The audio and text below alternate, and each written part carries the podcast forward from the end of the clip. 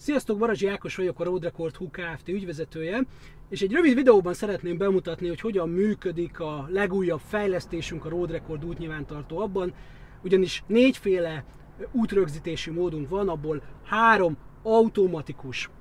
Nézzük, hogy hogyan működnek. Ami fontos, hogy nálunk a felhasználó nincsen megfigyelve, mert hogy mi nem azt rögzítjük, hogy hol mész, hanem mi csak a megérkezéseket rögzítjük. Egy olyan technológiát alkalmazunk, ahol elég csak a megérkezéseket rögzíteni, akkor lekérni az adatokat, és majd háttérben a szerverünk kiszámolja azt az útvonalat, amerre jártál, a távolságot. Ezáltal egyébként más alkalmazásokhoz képest sokkal kevesebb aksit fogyaszt az automata útrögzítési mód, illetve sokkal kevesebb netet is, ami nyilvánvaló előny. Ugye van egy olyan manuális útrögzítési módunk, ami azt csinálja, hogy amikor megérkezek az adott címre, ügyfélhez mondjuk, akkor elindítom az appot, akkor kéri le a koordinátákat, és hogyha egy olyan ügyfélhez érek, ahol már voltam, akkor felismeri azt, és akkor egy gomnyomással nyugtázom, hogy igen, itt voltam.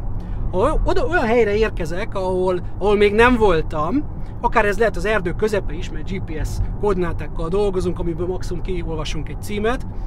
akkor, akkor felajánlja azt, hogy mint új partnerként menthetem, vagy azt is csinálhatom, hogy egy másik gomnyomással megkeresi a közelben lévő cégeket, és azok közül választhatók, amit hozzáadok így új partnerként. A három út, automata útrögzítési mód közül az egyik az a Bluetooth-os, ami azt csinálja, hogy amikor beszállsz az autóba, akkor az autódnak a Bluetooth-ával ugye csatlakozik, és nem csinál semmi más, csak azt nézi, hogy mikor indul el egy autós tevékenység, nem kell neked az, nem kell neked az egész utat megfigyelnie, csak azt figyeli, hogy mikor állt az le, és hogy te kvázi amikor leveszed a gyújtást és kiszállsz az autóból, és megszakad a Bluetooth kapcsolat, az a trigger pont, hogy na most akkor megérkeztél, és akkor automatikusan rögzíti a megérkezés tényét hasonló módon, mint az előbb elmondtam a manuálisnál. A második automata rögzítési módunk az a, az a autótöltés figyelése, mármint hogy a telefonodat töltöd az autóban. Ez azt jelenti, hogy amikor ö, felrakod itt az autóban töltőre, és figyeli, hogy volt egy autómozgás, akkor onnantól kezdve azt figyeli, hogy mikor állt meg az autó, illetve mikor húztad ki a töltőből, és az lesz a trigger pont, hogy lerögzíti a ugyancsak az előbb elmondottak alapján a, a helyszínt. És a harmadik, az autó mozgásának a figyelése, ahol nem kell csatlakoztatni semmit, hanem csak azt figyeli, hogy van egy ilyen autóaktivitás, hogy te mentél az autóba, és észreveszi azt, amikor te megálltál, kiszálltál az autóból,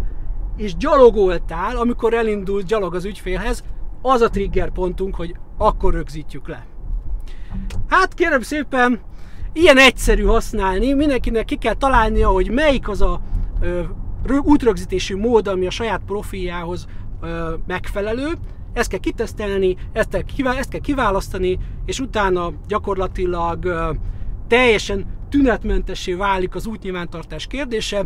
és nem kell kisképernyőn a telefonodon hóvégén az utakat véglegesíteni, hanem ezt megteheted a webes képernyőkön, nagy képernyőn, a webes felületen kényelmesen, ahol egyébként